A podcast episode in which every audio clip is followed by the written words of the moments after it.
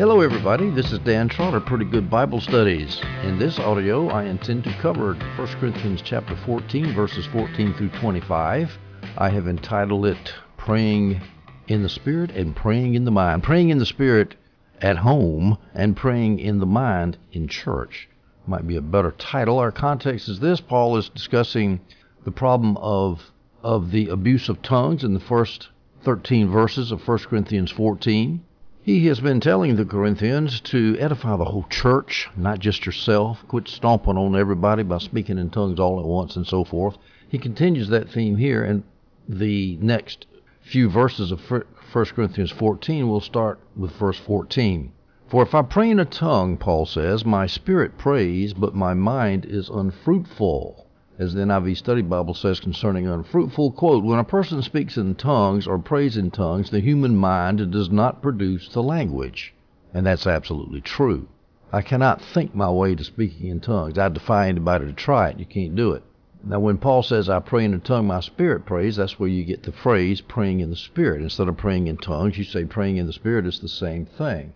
Now, notice that Paul makes a distinction, a clear distinction between his spirit praying and his mind praying.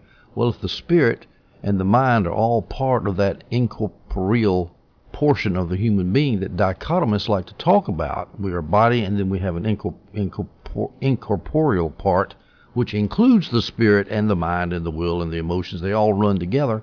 How do you explain this? Paul's making a big distinction. This is a verse that really seems to me to bolster the trichotomist case. Now, I'm not going to get into that controversy you could say that the incorporeal part of man has different aspects to it, and one aspect prays in the tongue and one aspect prays in the mind. You could do that. I, I don't really care.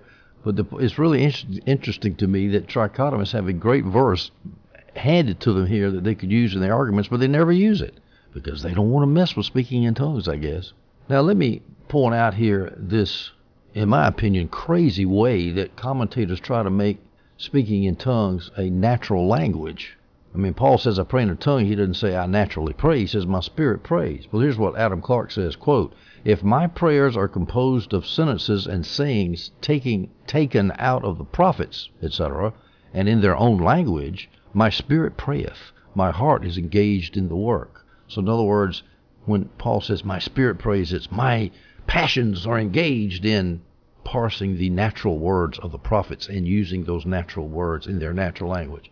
In my opinion, that is that is absolute poppycock. It's nonsense.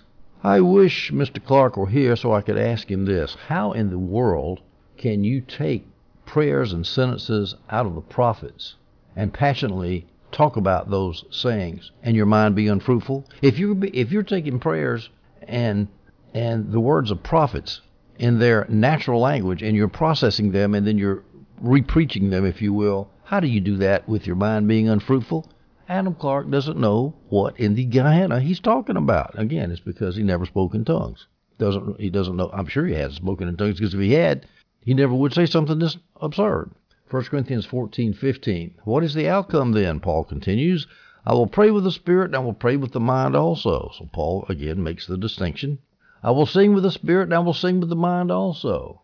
Now the NIV Study Bible says that what Paul is saying here when he says, I will pray with the Spirit, he means he will pray with the Spirit privately at home in his private devotions, and he will pray with his mind in church. And I think the NIV Study Bible is entirely correct there. Now, there's other ways you could pray with the Spirit in church without interfering with the proceedings. You could speak to yourself in church 1 Corinthians 14:28 in just a few verses Paul says this, but if there is no one to interpret, i.e. interpret a tongue, let each of them keep silent in church, let each of the tongue speakers keep silent in church and speak to himself. Silent in church, speak to yourself and to God. So you pray to yourself and to God quietly so you don't bother everybody else. And then of course you could also pray at home. I'm convinced that when Paul says I speak in tongues more than you all, he's talking about praying at home devotionally. He's not talking about praying in the church. He could be, but I don't think so. So when Paul says here, I will pray with the Spirit, I'm sure he's talking about praying devotionally at home. But he's also going to pray with the mind too. And I think, and I think he prays with the mind at home also. But I think he's especially pointing out that in church he's going to pray with the mind because he's got other people that are going to listen to him, as we'll see as we go on. Now he mentions singing with the Spirit. I will sing with the Spirit and sing with the mind also. I think he's referring to public singing of the Spirit, not at home, although it could be. I remember one time a charismatic person told me that they didn't believe in singing in tongues and spirit in, in church because Paul said you had to have two or three interpreters. Well, I would go along with that if the singing in the spirit is done by oneself. If this one person gets up and sings his tongue and, and expects it to be interpreted. But if everybody is singing together at the same time, that's like saying if you're singing in English at the same time, you're interfering with one another. The whole point of this thing is to is to let the body function in decency and in order without chaos and without people jumping on top of each other. And how is singing in the spirit all together at the same time anywhere near close to that? I've done it many times, and I'll tell you, it's the most beautiful, harmonious thing you've ever seen. There's nobody getting in the way of anybody else. Now, if everybody's singing in the Spirit and somebody wants to give a prophecy and everybody keeps on singing in the Spirit, I guess that would be not so good. But in general, if everybody's singing in the Spirit and you're not interfering with anybody, there's nothing wrong with doing that. You don't need an interpretation for that because tongues has other method, me, uh, other, it has certain functions such as praising God, um, edifying oneself, thanking God. You can do that all corporately. I don't think that's a problem with that. So now let's look at this phrase a little closer. I will pray with the mind. Now, I'm going to give you a couple of options here. Three. Here's option one. Paul is saying we can pray with the Spirit in tongues privately and with the mind in church. That's the NIV Study Bible option. And then I take that a little bit further and, and, inquire how can one pray privately in the Spirit? Well, you could speak to yourself in church, as in verse 28. If there's no one to interpret, let each of them keep silent in the church and speak to himself and to God. That's one way. Or you could pray at home to God individually. So, option number one, pray with the Spirit privately, however you want to do that, and with your mind in church. Now, the NIV Study Bible also suggests another option, option two. Paul is saying we should he, he prays with the spirit and the mind at the same time. Now, this view is the one that I just mentioned by Adam Clarke that when you use your mind and piece together all the words of the prophets of the scriptures of the apostles and put them together and you pray passionately in your spirit, you're praying in the spirit and the mind at the same time. No. Another way you could look at how you could pray with the spirit and the mind at the same time is you could say that the Holy Spirit teaches the mind to speak in tongues. So the Holy Spirit sort of operates it and indirectly, once removed, this is your typical rationalist Protestant Reformed idea of speaking in tongues. I, have heard this. We can't let, be led by the Spirit. We might get into error, so we've got to let the Spirit go to the Bible and teach us. Oh, and if and people like Dan Trotter are mystics because we don't believe in the Bible. Well, I do believe the Holy Spirit leads people to the Bible. I've spent thousands of hours of my life studying the Bible. I believe the Bible. That's what I'm doing now. We're talking about the Bible. I believe in that. But I'm telling you, folks, the Bible's not going to tell you whether you should marry Susie or Jane or whether you should work in North Carolina or South Carolina. It's not going to do that. You have to be led by the Spirit. But at any rate, option number two, praying with the Spirit in the mind, the Spirit helps the mind speak in tongues, so that speaking in tongues is sort of a natural thing that's supernaturally guided. Uh uh I don't think that's a good option. Option three, you could, Paul says, I will pray with the Spirit, and what he means is, I will pray with the Spirit in church and expect an interpretation. And then I will pray in the mind, also pray in my natural language. I don't think that's it either, but it's, it is a logical possibility. I think the easiest way to look at this is Paul is saying, I will pray with the Spirit at home in my private devotions, and I will pray with my mind in church. It sort of fits the context here as we go on and on. Paul makes that private public distinction over and over again. 1 Corinthians 14, verses 16 through 17, Paul says, Otherwise, if you bless in the Spirit only, that means bless in tongues. Only how will the one who fills the place of the ungifted say the Amen at your giving of thanks, since he does not know what you are saying? For you are giving thanks well enough, but the other person is not edified. And that's the main point of this verse is in church, when other people listening, tongues is for private use. It's not for public use because people can't understand it. So keep quiet. Now notice that Paul says that speaking in tongues is blessing God. Otherwise, if you bless in the Spirit only, bless in tongues, it's also, and blessing means what? Praising God. And then also speaking in tongues of this verse is said to give thanks to God. Paul says in verse 17, For you are giving thanks well enough. How can the ungifted say the amen at what? At your giving of thanks. So when you pray in tongues, you are blessing God, praising God, you're giving thanks to God, as well as you're building yourself up, as it as it says in another place, which I don't have in front of me, unfortunately. But here it is, 1 Corinthians 14, 4. One who speaks in a tongue edifies himself, builds himself up. So there you have purposes of tongues, building yourself up thanking God, praising God. Now, why would we want to do away with something that allows us to do that as Christians? Why would cessationists even, why would you even listen to a cessationist for 10 milliseconds? Why would you not want to do that? By the way, that word amen, we're so used to it, it means literally, it is true, or so be it. And of course, you're not going to be able to say amen if somebody's praying to God in the Spirit because you won't know when the prayer ends. You don't know what he's saying. We go to verse 18 and 19 of 1 Corinthians 14. Paul continues, I thank God I speak in tongues more than you all. However, in the church I desire to speak five words with my mind, so that I may instruct others also, rather than 10,000 words in a tongue.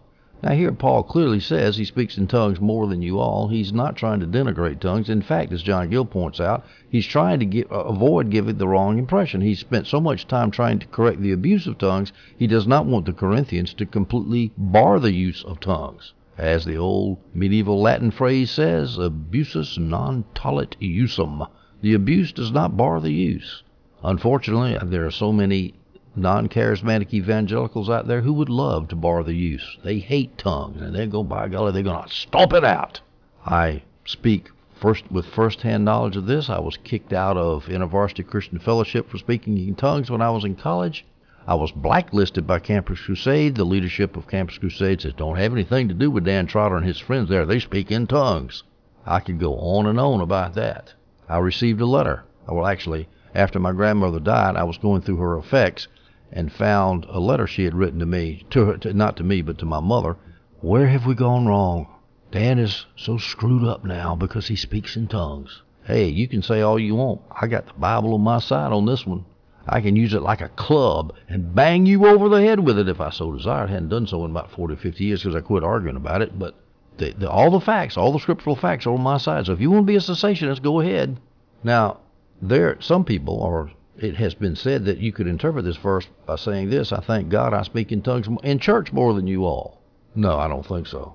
Because he has that word, however, in the church, he's, contrast, he's contrasting in the church. However, in the church, he's contrasting the implied I speak in tongues more than you all at home.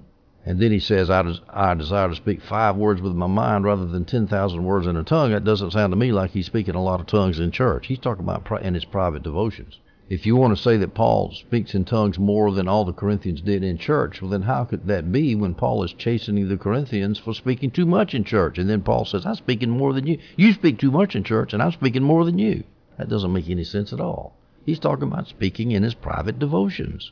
Now, when he speaks in his private devotions, this is a little off the subject here, but there's no need to interpret, right? Because NIV Study Bible says some say this. Well, let me be, join the chorus of those some. There's no need to interpret because you're thanking God, you're blessing God, and you're edifying yourself, and your mind is unfruitful. But you don't need your mind to be working. If you want your mind to work, just pray in English or your natural language. Now, let me emphasize this phrase in the church. Verse 19, 1 Corinthians 14. In the church, I desire to speak five words with my mind. How many times have you seen non charismatic evangelicals quote this verse and never even mention in the church. All they want to say is, see there, Paul likes Greek or his native language more than he likes tongues. Tongues is bad. Of course, all they have to do is back up and read verse 18. I thank God I speak in tongues more than you all. How do you handle that? Non charismatic cessationist? How do you handle that? Paul is not talking about praying in one's private devotions. I taught this chapter. I was teaching. I taught the whole book of First Corinthians actually in China in our Sunday night meeting we had, and a lot of the people there, of course, were baby Christians. And and I, before I started teaching First Corinthians 14, I said I want you all to say with me this phrase: "In the church." And when you when I ask you to read a scripture here, and whenever you see that phrase "in the church," I want you to say "in the church." I want you to shout it out. I would I would that everybody would do that when they read these passages. In the church, you've got to get the context. A verse without a context is a pretext, as we know. Now let me go back to this crazy and foolish idea that speaking in tongues is a natural language. This is what Adam Clarke says, quote, talking about Paul, quote, he understood more languages than any of them did, and this was indispensably necessary as he was the apostle of the Gentiles in general and had to preach to different provinces where different dialects, if not languages, were used. In the Hebrew, Syriac, Greek, and Latin, he was undoubtedly well skilled from his education, and how many he might understand by miraculous gifts we cannot tell. Well, at least Clarke allows some miraculous speaking in tongues, but it's, it's not speaking in an unknown tongue. It's speaking in a natural tongue miraculously. This is like if I woke up today, and could speak perfect Cantonese or Arabic without having studied it. That would be miraculously. So Clarke does allow that that might be, but he still doesn't allow that it's unknown tongues. He's saying that it has to be a known tongue. But even literally understood, it is very probable that he knew more languages than any man in the church of Corinth. Well, well, well. We're going to let, rely on Paul's great intellect to handle spiritual things here, speaking in tongues. Well, this is what I would like to ask Mr. Clarke if he were here today. How is speaking in a learned foreign language? How can you describe that as saying the mind is unfruitful? If you're going to learn a foreign language naturally, or even supernaturally. If, if a foreign language is going to give it to you naturally, your mind is not unfruitful because when you speak that foreign language, even if it's miraculously given to you, you're going to be able to understand it and your mind will be operating. This is absolute nonsense. I just give it to you as a, an example of all the nonsense that's been written on this topic. All about people who don't have never experienced tongues and so they don't know what they're talking about. And so they come up with crazy theories. 1 Corinthians 14, 20 through 21. Brethren, do not be children in your thinking, yet in evil be infants, but in your thinking be mature. If the law in the law it is written, By men of strange tongues and by the lips of strangers I will speak to this people, and even so they will not listen to me, says the Lord.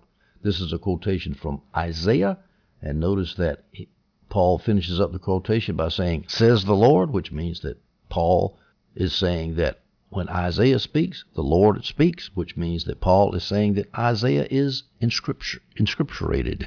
His words are inscripturated. He's speaking. He's scripture. He's speaking scripture. The scripture is inerrant, inspired, and so forth. I say that just in case some Bible denying liberal might be listening to this. I doubt it, but just in case.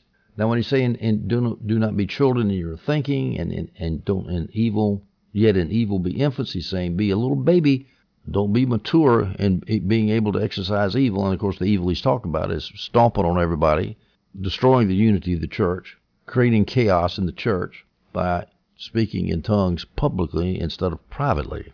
Do not be children in your thinking. In other words, same thing. You're, you're immature. You're not thinking properly. Notice how children can be used as both a good and a bad metaphor. Remember, Jesus said, You must be a little child to enter the kingdom of heaven. That's a good thing. A little child is trusting, he's wide-eyed and innocent. but on the other hand, sometimes children are. Well, let me let me tell you. Let me give you a quotation from John Gill describing children. Quote: Non-proficiency in knowledge, want of capacity to receive, to bear, and to, to digest strong meat, levity, fickleness, and inconstancy, unskillfulness in the word, deficiency of knowledge, want of understanding. Okay, so see, children have some bad characteristics too, not to mention the fact that they can be awful selfish and they scream and holler all the time, you know. So it just depends on which aspect of the metaphor you want to emphasize. So Paul is saying, look, grow up, Corinthians. Grow up. Be mature. And he gives this quote now. What did Isaiah mean when he said, By men of strange tongues and by the lips of strangers I will speak to this people? Well, he's talking about the Assyrians coming on top of the northern Israelites which they did in 722. They wiped out the northern kingdom. And the way that those people that would not listen to God were spoken to is when the Assyrians came using their Assyrian language, which the Jews didn't understand, so it sounded like stammering lips. Which, of course, is what all foreign languages sound like to people that don't understand the language. It sounds like your lips are just banging against each other and you don't know what they're saying. Now, a few comments about how Paul quotes Isaiah he inverts the strange tongues and lips of strangers. Isaiah has it the other way around. He has stammering lips and foreign tongue. Lips of strangers has it backwards, which is no big deal. He changed stammering lips to strange tongues because he's trying to make a point here. Now Paul can do that. Paul quote, you know, that's a, that's a big theological issue is how New Testament writers quote the Old Testament. I saw a whole theological treatise on it one time. I had I didn't read it yet, but it's a big deal. A whole book, not just an article, a whole book written on the subject by a reform professor in Orlando. And so it's a very interesting subject, but I don't worry about it too much anymore. Paul, he's an apostle, he can quote it how he wants. And he's also quoting it out of context, you might notice, because what has Assyria coming to Israel got to do with speaking in tongues in a public assembly? I'll tell you in a minute. Another way thing that he does, he changes the third person he that Isaiah used. Isaiah says he will speak to this people through stammering lips, and Paul says I, meaning God, I will speak to the people through stammering stammering lips. John Gill says he does that to add authority to the quotation. But all that's relatively minor. The main point is how do the Assyrians speak to the unbelieving Israelites with a foreign tongue, a strange tongue? Well, it's because they're coming in there and they're, and they're going to put judgment on the people. And even though the judgment was coming, they still didn't listen. And so Paul is trying to say the same thing. You speak in strange lips to all the people in this assembly. It's the same thing as you speaking as the Assyrians coming to the Israelites and speaking. They didn't understand what the Assyrians are saying, and you don't understand what the, the tongue speaker's saying. And so that's not a good thing. Paul uses the phrase lips of strangers or stammering lips this refers to the fact that speaking in tongues sounds very strange to those who don't understand it. They sound like babbling drunkards, Acts 2:13, but others were mocking and saying they are full of sweet wine, referring to all those who spoke in tongues at Pentecost. We're going to see in just a minute that when people hear speaking in tongues and don't understand the t- tongues, that people will think you're crazy. Therefore, if the whole church assembles together, this is 1 Corinthians 14:23, two verses later. If the whole church assembles together and all speak in tongues, and ungifted men or unbelievers enter, will they not say that you are mad? You're crazy? So basically, he's saying, hey, when the Assyrians came, they were speaking in a strange language to whom? To unbelieving Jews who wouldn't listen to God and who were ripe for judgment. And so that is exactly what you Corinthians are are putting your place in the place of when you listen to people speak in tongues all at once. You are putting yourself in the place of people who do not believe God and who are ripe for judgment. At least I think that's what Paul is saying. I think that makes sense.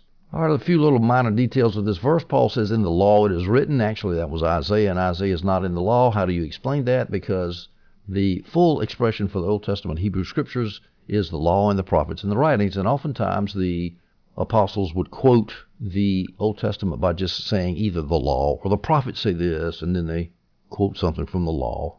I, have run across that several times. I don't have examples in front of me, but right here is an example. He quotes from the law, and what he means is from the whole Old Testament canon, including Isaiah. Paul does the same thing in Romans 3 verses 10 through 19. He quotes from a number of passages in the Old Testament, which and including Isaiah, and then he collectively calls those passages the law, even though Isaiah was not in the law. By the way, children and infants that Paul mentions here, there's two different Greek words. Paideia is children in general, but Adam Clarke says it's more particularly children grown up ready to go to school. They're too immature. Paul says, be mature, don't be like a little kid. And an infants be evil. That's even a lower stage of infancy, of childhood. That's when you're a little baby. That's a great metaphor for the ability to understand evil. I mean, don't even be a little child. Be a little baby when it comes to evil and understanding evil. We go to verse 22, 1 Corinthians 14. So then tongues are for a sign, not to those who believe, but to unbelievers. What Paul is referring to is that quotation from Isaiah. The strange tongues of the Assyrians were a sign to those unbelieving Jews who did not believe the prophecies of Isaiah and who did not believe the words of God. But prophecy is for a sign not to believers but to those who believe. And Paul then refers to prophecy done in a church meeting, which he wants to be done to do its function of edification, exhortation, and comfort, and also conviction of sin. Now, we could also point out that tongues were for a sign to unbelievers at Pentecost. You had all those people that didn't believe in Jesus, and all of a sudden they started believing. So they were assigned to unbelievers. But something, a thought just occurred to me. All those believers speaking in tongues at the same time at Pentecost, were they decent and in order? Well, you could say that they were speaking their own natural language because it was that was a case where a tongues was. And by the way, I don't mean to say that tongue that God can never take somebody's tongue and make him speak in a natural language he hasn't understood. It happened at Pentecost, but I don't say that it happens all the time. Because otherwise, how can you say your mind is unfruitful?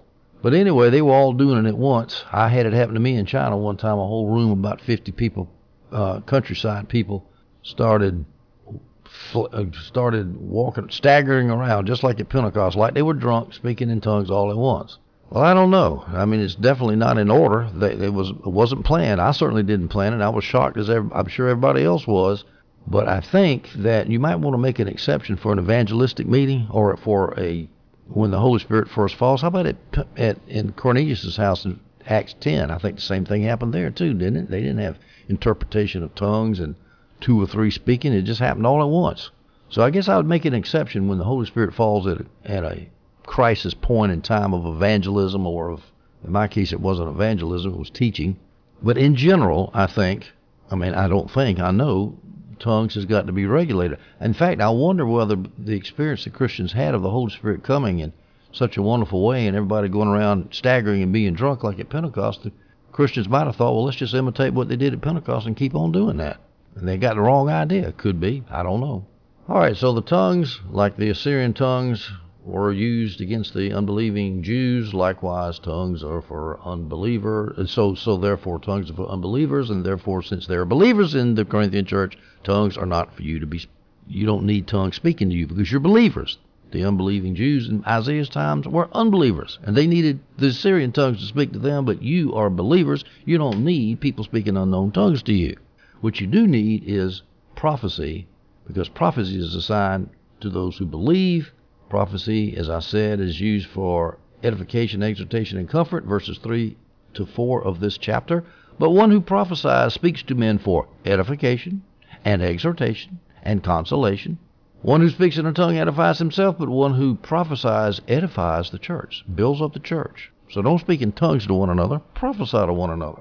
We go to verse 23. Therefore, if the whole church assembles together and all speak in tongues, and ungifted men or unbelievers enter, will they not say you are mad?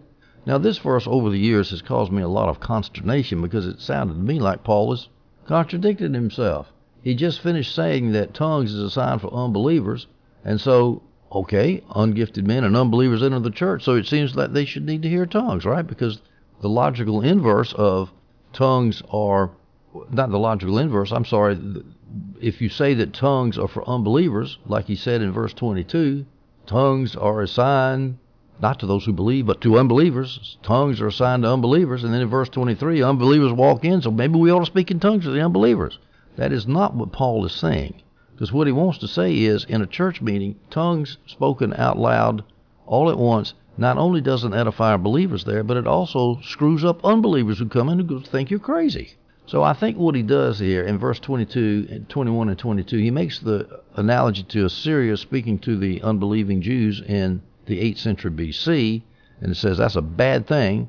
Tongues are for unbelievers, and you people are believers, so don't speak to yourself. And now he's off of that, off of that Old Testament analogy, and now he's gone to, he's just making a, a statement that has nothing to do with what went previously, and now he's just saying, hey, if you speak in tongues at the same time, unbelievers come in, they're going to think you're crazy. And since tongues are a sign for unbelievers, therefore you ought to speak in tongues at them all at once. He's not saying that because that would make no sense. I think he just he decouples himself from the previous argument and he's making a new argument here.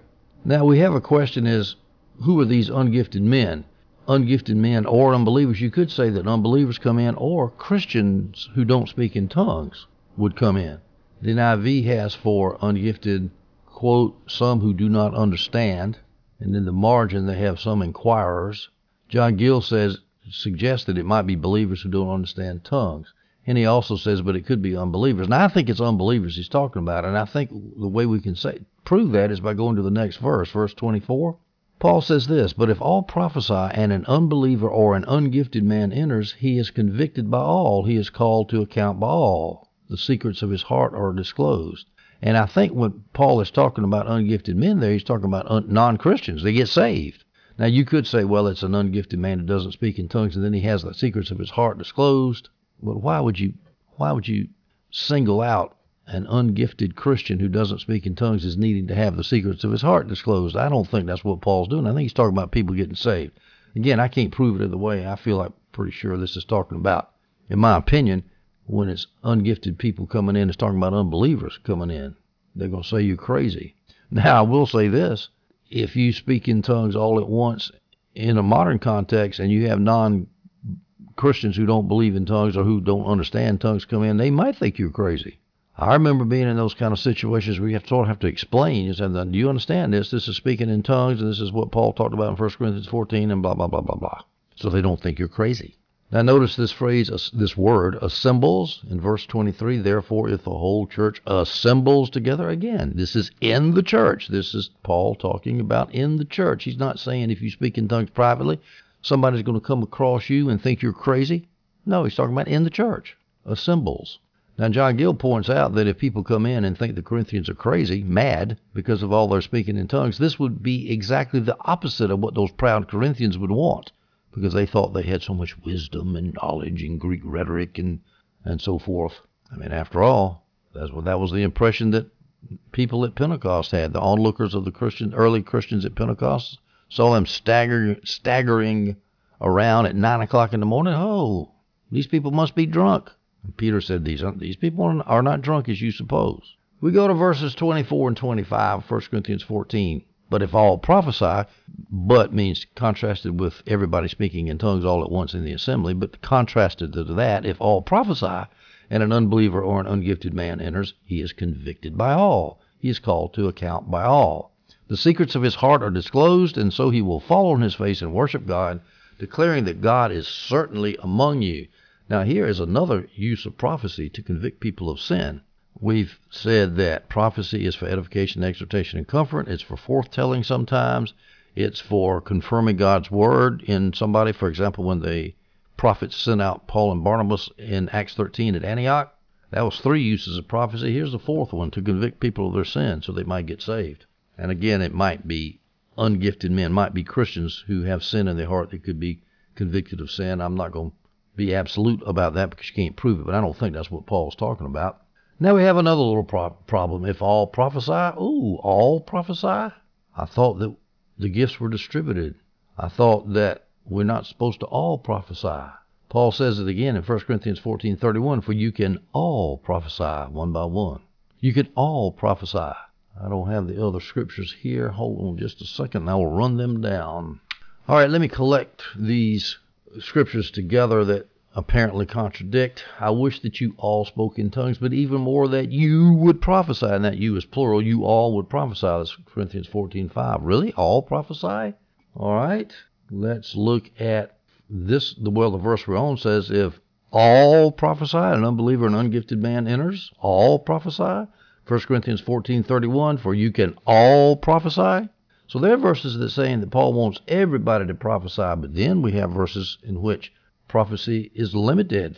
We read in 1 Corinthians 12:29, all are not apostles, are they? Expected answer, no. All are not prophets, are they? Expected answer, no. So all are not prophets, and yet he just finished saying that. I want you all to prophesy, but all are not prophets. 1 Corinthians 14:29, let two or three prophets speak. Two or three is not all. So how do you reconcile all prophesy verses with the not all should prophesy verses? Well, I think that John Gill and Jamieson Fausset and Brown have the answer at least partially. They say that when prophet, when Paul says that I want you all to prophesy, he's saying don't prophesy, not don't prophes- prophesy all at once, but prophesy in turn. And they quote 1 Corinthians 14:31, "For you can all prophesy one by one, one by one, so that all may learn and all may be exhorted." Now, of course, you have to add to that one by one up to two or three prophets because that verse we just read in verses 29 through 32, Paul restricted the number of prophets to two or three in a meeting. So all prophesy one by one would have to mean in different meetings, different meeting of the church, two or three at a time, two or three at a time, two or three at a time. You keep doing that, and prophecy will fulfill its function in the church. Now, when Paul says that prophecy will convict a man so he will fall on his face, this is how John Gill describes that experience. Quote, showing the plague and naughtiness of it, of sin, discovering the lusts that are in it, detecting the errors of the mind, and filling the consciousness, the conscience with a sense of guilt and a consciousness of deserved punishment, so that the person looks upon himself as particularly spoken to, and as if the person speaking had knowledge of all that was within him, and adopted his discourse on purpose to him, and delivered it for his sake alone. Now that describes prophecy pretty good. I mean, in New Testament prophecy, I've seen prophecy do this, where the person just gets stabbed in the heart, and says, "My gosh, God is speaking to me personally." And again, that immediacy and spontaneity of prophecy is lost by cessationists who deny that prophecy exists, despite the fact that Paul is spending a whole bunch of time in this chapter pumping prophecy, saying, "I want you to prophesy, desire earnestly the greater gifts, prophesy, prophesy. I want you all to prophesy. You can all prophesy one by one." And yet cessationists, after they finish running down tongues, then they'll run down prophecy. They're scared some New Testament prophet is going to write a, a, can, a, a book of scripture and thus destroy the canon. And meanwhile, they destroy the average, the, the gift of that the average Christian could really stand to use. All right, folks, we will continue with this idea of the one body in verse 26 as we go to the end of the chapter. Basically, Paul is going to be talking about the regulation of prophecy. It needs to be regulated just as tongues needed to be regulated. We're going to cover that wonderfully controversial scripture of let the women be silent in the church. I think I have the answer to that one. So that ought to be interesting. See you next time, I hope, and I hope you enjoyed this audio.